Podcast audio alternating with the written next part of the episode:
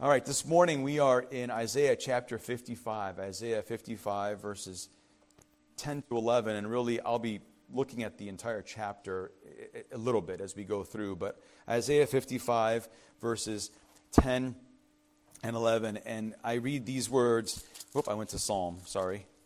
Isaiah 55.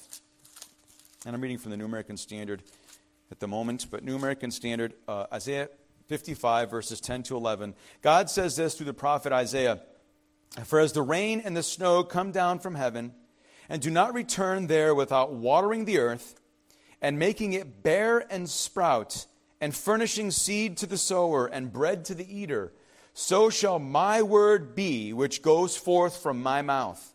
It shall not return to me empty without accomplishing what I desire and without succeeding in the matter for which I sent it. God's word is powerful, if I could just say. And this morning, I want to encourage you and remind you about the power of God's Word. If that were the title of the sermon, the power of God's Word. And there are three simple things in this text as a reminder for us. And for some of us, it's like, well, I already knew that. But we need reminding as often is the case in Scripture with the prophets and even with the apostles, reminding God's people of the truth and of who God was in their lives and on their behalf. And so we're going to look at that this morning the power of God's Word and three simple reasons, right? So, first of all, God's Word is powerful if you look in our text in these verses because of its origin. Where it started, where it came from, right? Verse 11 states this it says, So is my word that goes out, finish it, from my mouth. It comes from God's mouth. That is where this word originates and where it comes. It comes from God's mouth, and it's His mind, it's His character, it's, his, it's who He is, His nature, and it is displayed in His words, and it is revealed in His words, and His word comes out from His mouth, and God reveals who He is he reveals who we are, and He shows what He wants us to do in response to those things who He is and who we are. Amen? And when you consider that source, God's Word and His words are powerful. I think you're still caged up. God's Word is powerful. It's powerful. Absolutely powerful. Let me, let me give you an illustration. And some of you can relate to this. And one of them, I, there's two with my dad. Now, uh, one of them, some of you have already heard and I've shared before. But my dad, he, we would get in trouble, right? Whether it was in the yard or whether, and it seemed like we didn't see, my, my dad didn't see us. We were out of his line of sight, right? But he saw us with our shenanigans. And once in a while, we were in the backyard with our brothers and my neighbors, and trust me, we did stuff. Anyway, so and he somehow would see us. And he knew. And this is, and my dad was not a man of many words. I wish I was more like him. Anyway, um, who I am. And he saw us and he knew, and we thought we were all good and we were doing our thing. And he would just say, with that slight accent, Bobby, Freddie, Tony. Bob, Fred, Tony, right? My, my, my, my brothers.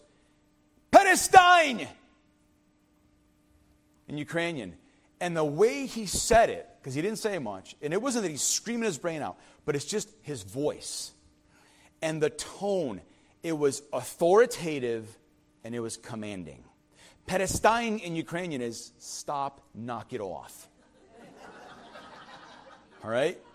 End the matter, if you want to be literal. Palestine, right? End it, right? And so we would hear that, and as soon as we heard, we were arrested in, in that split second. As soon as you heard my name out of the three, Bobby, Freddie, Tony, Palestine, and it was, you just froze, right?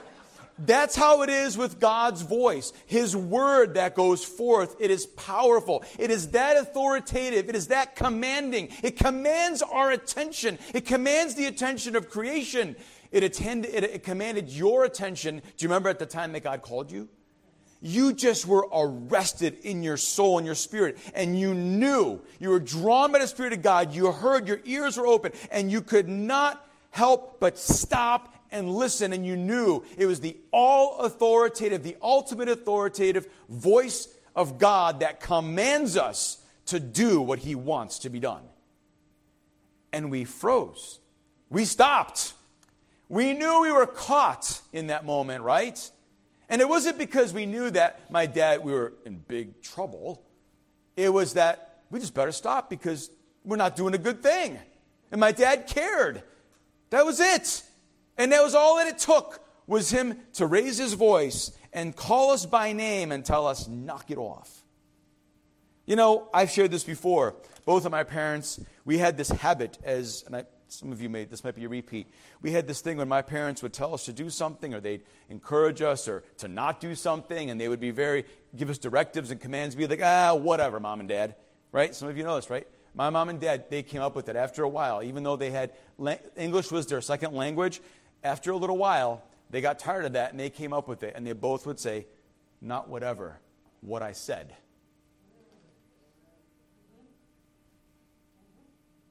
It still rings in my head to this day because it's the truth. And that's what God says. You can't say to God when He gives you a word, whatever. Well, you can, I suppose. You'll, it won't be good. Whatever. God says, not whatever. What I said. And it is. And it's not going to change because I don't change and I mean what I said. That was the message. And so as soon as they made that response, and after a while, we learned to not say, whatever, mom. Whatever, dad. We learned because we knew we would hear, not whatever, what I said. Try it on your kids, it'll work. I find one of the most incredible verses in the Bible in Psalm 138 and verse 2. I will bow down before your holy temple and I will praise your name for your love and your faithfulness. Oh, we sang about that today, didn't we? Why? For, for you have exalted above all things your name and your word. How do you make sense of that? What does God mean by that? What is that all about? That, that, that the psalmist would write, I'm going to bow in your temple. I'm going to praise your name because you're, you're full of love and faithfulness. That's who you are, God. And, and it's evidence because you have exalted above everything your name and your word. Your word is exalted even above your name, above everything. Your name and your word are exalted. It's, it's even a, what God is saying, really, in other words, if I could paraphrase for lack of my, you know, I don't know everything and I, it's hard to articulate, but God says that He'll step down as God if He ever fails to do anything that He has said He would do. But the truth is, because of His faithfulness and His love, He never will and can do that. And so his word is as elevated and as high as he himself because it reveals who he is and it shows who God is. No wonder when you look in Jeremiah chapter 1 and verse 12, the prophet taught this. He said that God is always watching to see that his word is fulfilled. When God says it, he makes sure as he looks throughout history that it will come to pass because his purposes and plans will always be fulfilled no matter nothing will stop it. Not satan not sin not not you. You will not stop god's word from doing what he sent it out to do. We'll get to that in a little bit. But, but jeremiah reminded his, his people that god is watching to see it'll happen. His authority is behind it. He's the all all ultimate, and he's the ultimate authority. And when he says it, he means it. It's going to happen. And all of all of God's attributes, I want to highlight, and I, I can highlight just simply this thing that he's all powerful. We can agree with that, right? When we read the Bible. He's all powerful. He's all knowing. He knows everything, right? And now that's, it becomes hard for us to understand any of these things, but all knowing, think about that. It's everything, everywhere, all the time. God knows it. Okay, anyway. He's unchanging. Even that is like mind blowing because of how we change so much and how our circumstances change and how people around us change and our world changes and everything's changing. God does not change. He will never change. By the way, I don't know why you would want to serve a God who changes. Not reliable, not trustworthy. You never know if he gets fickle about something or even about you, and then all of a sudden, you're, you're done. He's done with you. Eh, that, God doesn't work that way, He doesn't operate that way. He's faithful, He's loving, and He's all powerful, all knowing, and He's changing. He's holy, which means He doesn't do things the way we do. And, he, and what he says is always consistent with who he is as he is revealed in the scriptures and what he does. Right? And he does not lie. And according to Titus chapter 1, verse 2, the apostle Paul was writing to Titus God does not lie. He cannot lie. He'll never lie. He's not like a man. Makes a comparison between creatures and the all self existent, ever existing God who never lies, who is consistent, unchanging, and faithful. God's word is powerful because of its origin. God himself gave us his words through the prophets and, and, and through, through, through the law, right? And, and, and, and, and the apostles, and we have that. And, and because we have that, we can rely and we see how God has been faithful historically through the word of God. It's powerful because it's God's words, not man's. Secondly, God's word is powerful because of its objective, right? Of what it does. The context of our scripture includes verse 8 and 9. It includes the whole chapter, right? But look at verse 8 and 9. For my thoughts are not your thoughts, neither are your ways my ways, declares the Lord.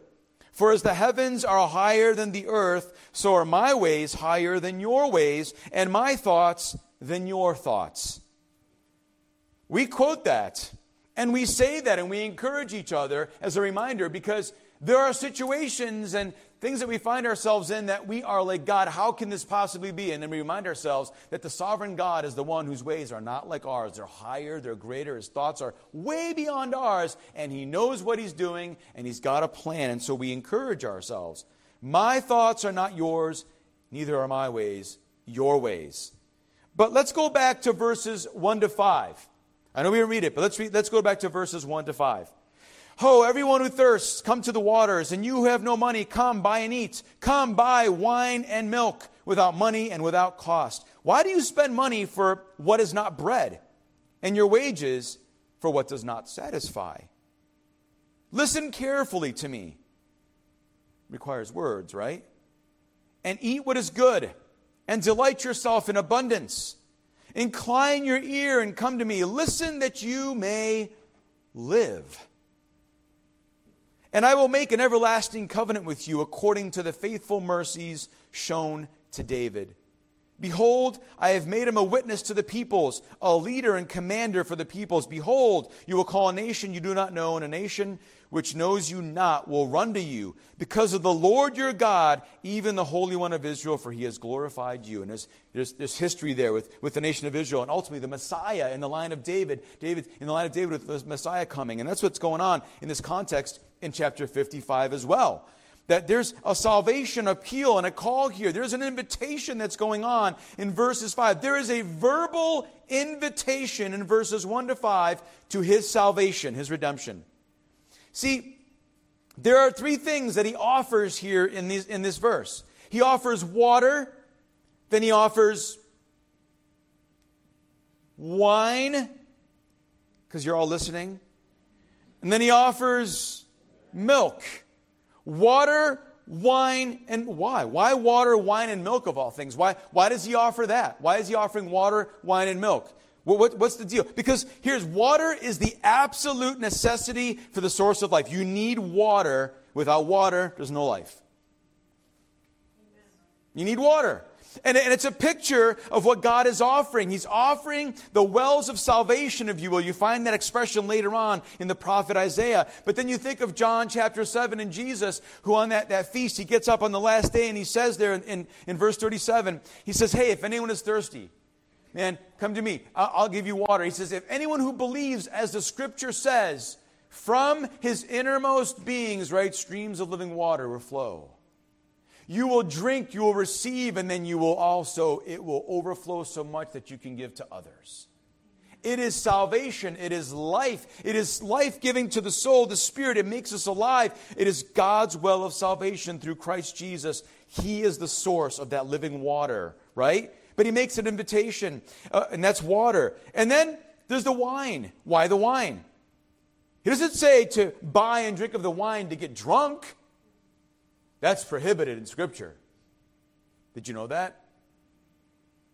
Just want to remind some of you of that. It's prohibited. It's not the way of Christ to live in drunkenness, right? You don't drink wine to get drunk. But the thing is, the wine is here. Why? And even the Proverbs talk about that because wine is a source of joy.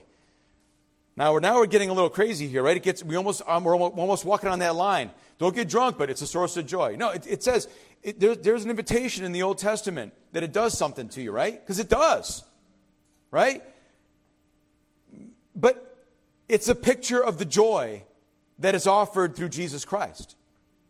Not to drink physical wine, but to come and drink of Christ, who brings you that joy. He has come to give it life and to give it more abundantly. And John said in 1 John chapter 1 and verse 4 that, that he writes these things about the Messiah and the assurance that we have in our salvation of him so that our joy as believers would be made complete right? So it's made complete. It's full and overflowing. And there's joy there that we have in our relationship with God because of Jesus Christ and through Christ. And He offers that wine. There's joy in that salvation, right? And then there's milk. What is milk? Milk is necessary for growth and development, especially for, for babies and young people, right? But for anyone. Milk doesn't hurt you. I don't like milk, got to be honest with you right? I think milk is for cows, not for people, but that's my own commentary. But but milk is good for you, right? The calcium, the vitamins, everything in it, it's good for you, right? Without the additives that they put on the farm, right? But the milk is good for you. And, that, and it's, it's encouraged. And Peter says you should drink and crave that pure milk of God's word. Why? So you grow and develop. You want that milk. You want the words of God to nourish you, to grow you, to strengthen you, to sustain you, and that your roots go deep. So then ultimately, because you're developing and growing, you produce fruit. Right? Amen. And so, so he is offering here water, wine, and milk right? Life itself, joy that comes with Christ and, and his, the wells of salvation that come through Christ, and milk, that sustenance and strength that comes with the Word of God itself when we ingest and take it in and listen and then obey. Now glance at verses 6 to 9 and notice, and notice, in no uncertain terms, the contrast of God's ways and man's ways. They are very different. Seek the Lord while he may be found, call upon him while he is near. Let the wicked forsake his way, and the unrighteous man his thoughts. And let him return to the Lord, and he will have compassion on him, and to our God, for he will abundantly pardon. And here's that verse we read earlier For my thoughts are not your thoughts. There's a contrast. My ways are not your ways, declares the Lord. For as high as the heavens are, as the heavens are higher than the earth, so my ways are higher than your ways, and my thoughts than your thoughts. This is a picture, again, that highlights, especially in verse 7 in our, in our, in our text here, the truth that the roadblock, the roadblock, right, to God, the roadblock to our relationship, the roadblock to salvation is not a mental one. It's not mental or a logical or a rational or a reasonable one. It's not it. You know what the roadblock to God is and His salvation is? It's a moral one. It's a moral one. It's moral. It's a moral thing. You can reason with anybody all you want. And yes, you should, and we ought to. We give a reason and we share the gospel. But it is the Word of God because it stands on its own and it's powerful. And Paul said that it's the gospel of salvation, his words, right? It is powerful. It saves. And so when we share the Word of God, we remember that it's not a mental one. Could there be one that's there? Sure. But it's, the ultimate thing is it's a moral block. And you know what it's called? It's called sin. It's right here. Jesus is being offered, or God is being offered salvation, more specifically in this context. Right? To the nation of Israel, but it's also future. And he's offering this salvation, and he says, This is all that you can have. You don't need to work your way, your ways, to try to earn it, to work for it. You, you're trying to Save up enough money to buy whatever it is, but it all falls short. You don't need money, there's no price. Come, eat the bread. Come, water, wine, milk. Get it all. It's all there for your offering. If you're thirsty, come and get it. But here's the roadblock it's a moral one. There is no thirst because men love sin and darkness rather than light and righteousness. It's the block. It's the block. And yet God's word is powerful. It's powerful because of its objective to do what he wants it to do. His ways are higher. And sometimes we don't understand when we share the gospel why everyone just doesn't get saved. It's God's word. It's because God has a purpose and a plan. Right? I'll get to that in, in a moment. God's plan of salvation is not humanly devised. It's not. It mu- and the wickedness and the sin in verse 7, it must be forsaken. And when it's forsaken, there is a thirst for the living water, for wine, and for milk when you forsake that. In fact, the Apostle Paul wrote in Galatians chapter 1, verses 11 to 12, this is what he said For I would have you know, brethren, that the gospel was preached by me, that was preached by me, is not according to man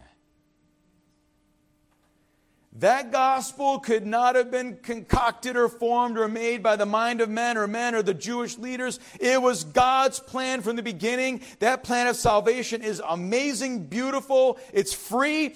Well, it came at a price, but it's free, it's incredible, but it's not according to man, that gospel. The word of the good news that goes out is not according to man. It came from God through revelation, Paul says in verse 12. It's God's idea, it's God's plan, it's God's purposes for His Word from the beginning. God wants to reveal Himself to you and to me. We know that. If you're a Christian, you know that. And His plan, and also His plan to us. And once we believe it, He reminds us of it over and over and over again. Over and over and over that it's powerful, that its objective was to reach us, to save us, to cause us to see our need for a Savior. The law was words, and the law still pointed to the fact that we need a Savior, the Messiah named Jesus, who ultimately paid the price for us. God had an amazing plan. Oh, there's so much more to it. We don't have time to talk about that right now. God's word is amazing. And and God reveals that plan to us, reminds us, and it's by His word, according to His wisdom, His power, and His plan. Amen. That's it.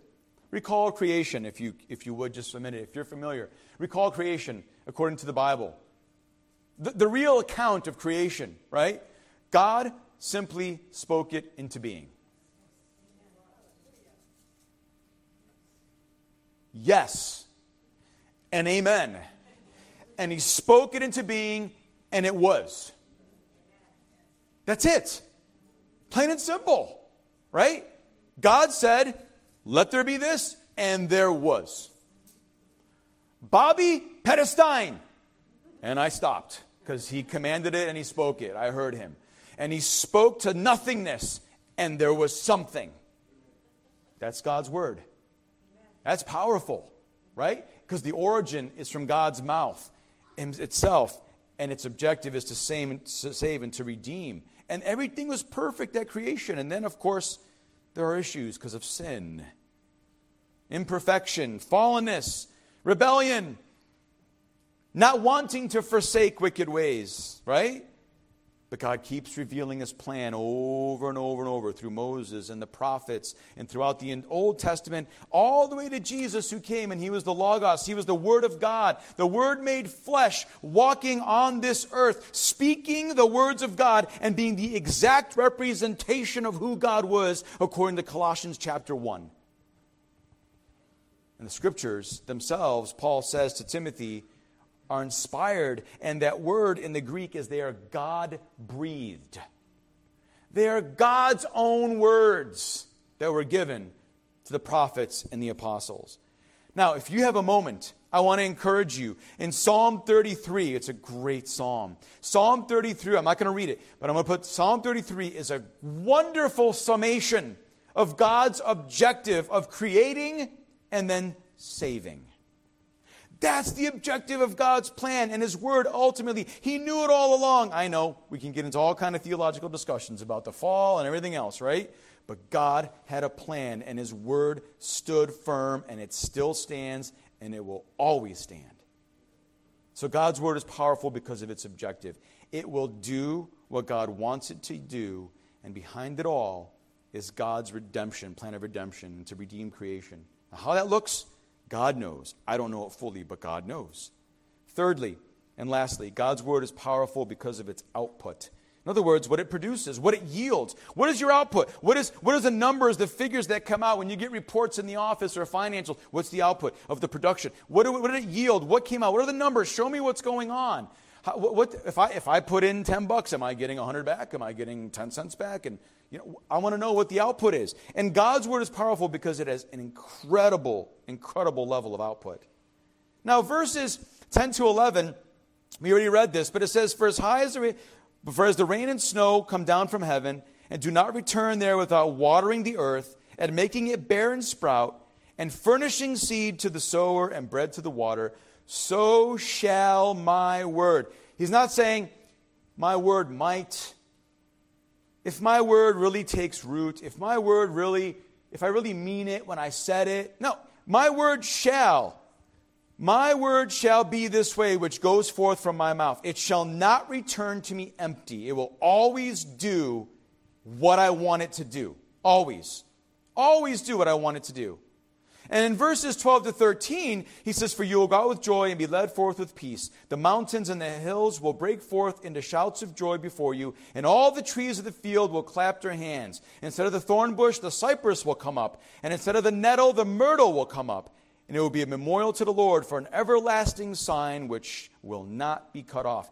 That's a picture. And this is a picture of the Messiah, but also this is a picture of the millennial reign. For those of you who are believers and, and you know the end times, when, when Jesus comes, and if I could put it this way, he sets up shop for a thousand years on this earth with his people thousand years until before we go forever to be with him. And he's reigning here, and it's a picture, and it's going to be the culmination of all that his word has put out and he's promised, and it's going to all culminate there.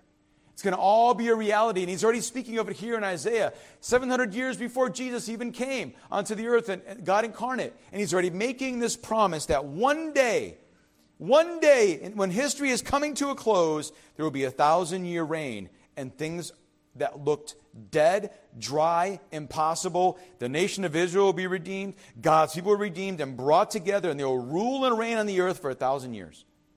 It's powerful stuff. It's powerful stuff. It always yields what it will do, right? It's always in line with God's plan, which is higher than yours or mine. How many times have you tried to dictate or insert into God's very words what his plan ought to be? Never. Not even in some distant thought. Never, right? His ways are way higher. His thoughts are greater and higher than yours will ever be. And he's got a great plan. It shall not return to me empty, but will accomplish what I desire and achieve the purpose for which I sent it. I remind you as well of Jesus' words in Matthew chapter 24 and verse 35. Jesus said, Heaven and earth will pass away, it's all going away. It's going to be gone one day, not going to last forever, and it cannot last forever. And he says, But my words shall not pass away. They stand, they will happen, they will come to be fulfilled and come to be a reality and to be truth in, in, in whatever context you are in the future.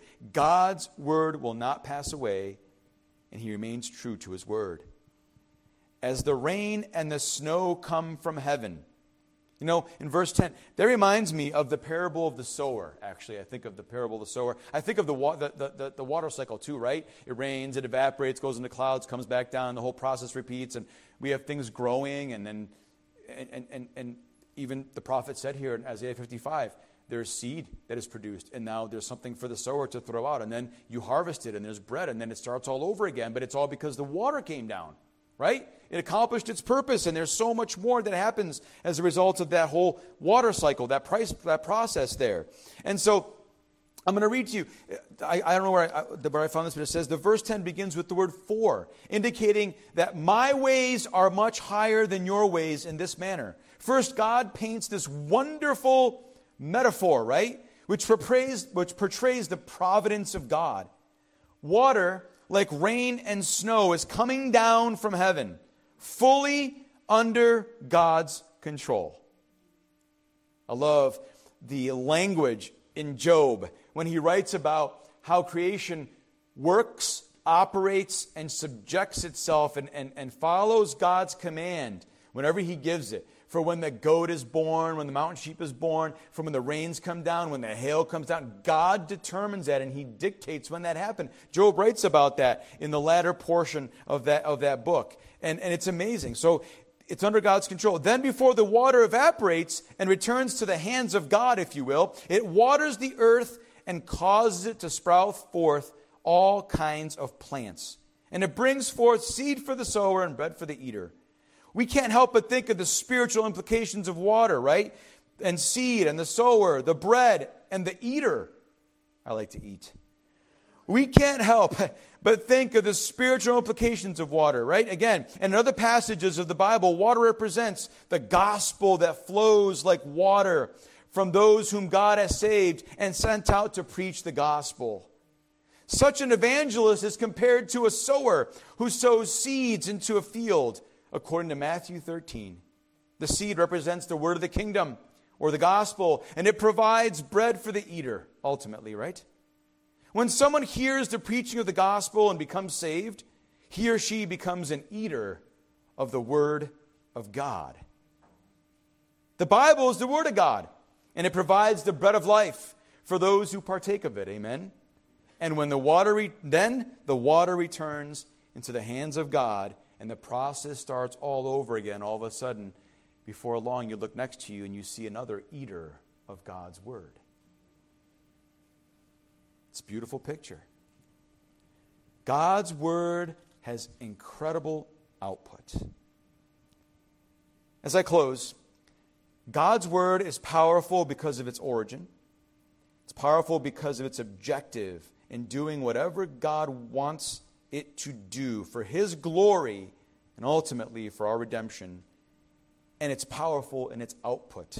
Its yield is incredible. So, so here's the thing. So what do we do? what do we do? I'll, I'll, I'll, I'll tell you what we do. Let's go to the Bible so that it's not me. Let's go to Ecclesiastes chapter 11, and now we'll know what to do. Ecclesiastes chapter 11. Not my words, but the Word of God. God's words, God's desire, God's intent, what God wants us to do as we leave this morning. Ecclesiastes 11, verses 3 through 6. Here's what Solomon wrote If the clouds are full, they pour out rain upon the earth. And whether a tree falls toward the south or toward the north, wherever the tree falls, there it lies. Very profound. He who watches the wind will not sow, and he who looks at the clouds will not reap. Just as you do not know the path of the wind, and how bones are formed in the womb of the pregnant woman, so you do not know the activity of God who makes all things. Sow your seed in the morning, and do not be idle in the evening, for you do not know whether morning or evening sowing will lead to success, or whether both of them alike will be good. So, what do we do? What do we do? With this powerful Word of God, what do we do?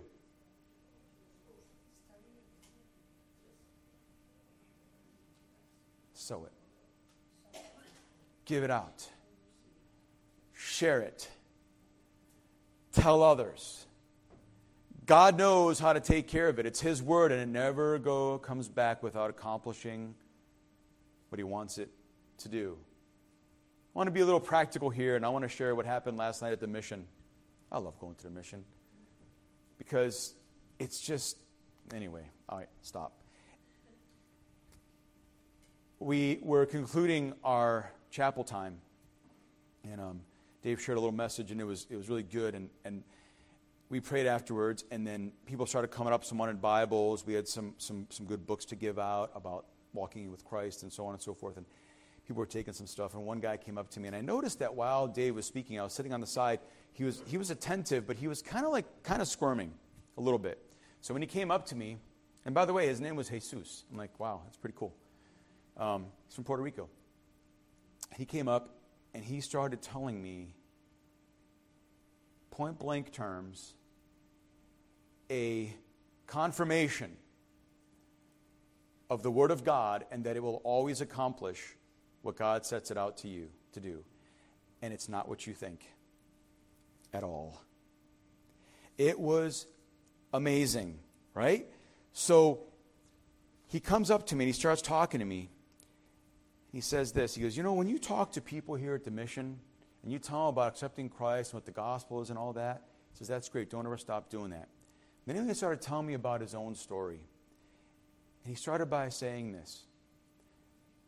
He told me what verse 7 says, but the opposite. He said, I don't want to change.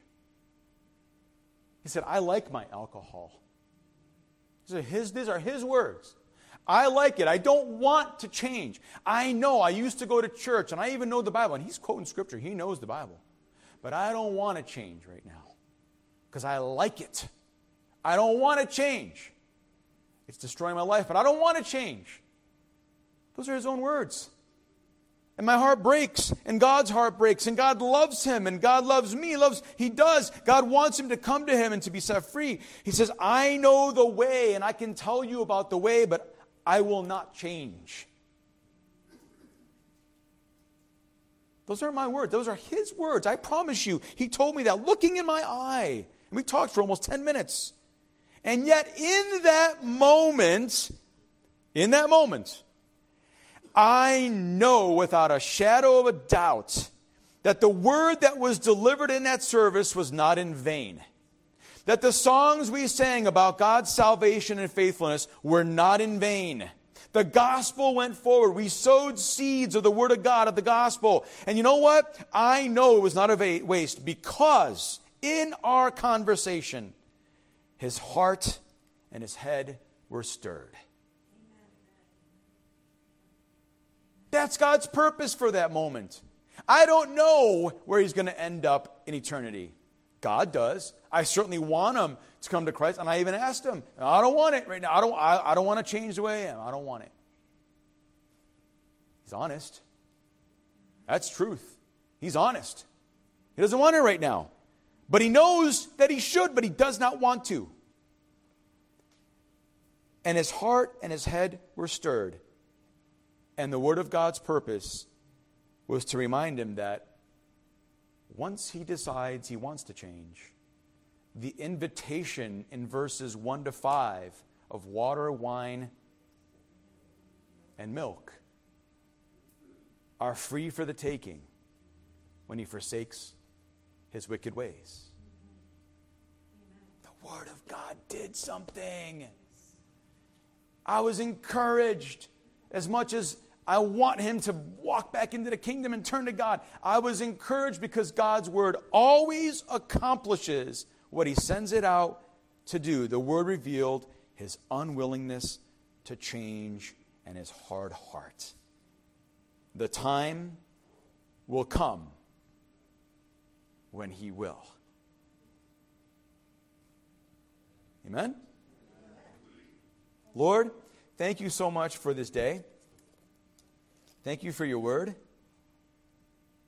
It's powerful. It transforms us, it changes us, it convicts us, it reveals who we are.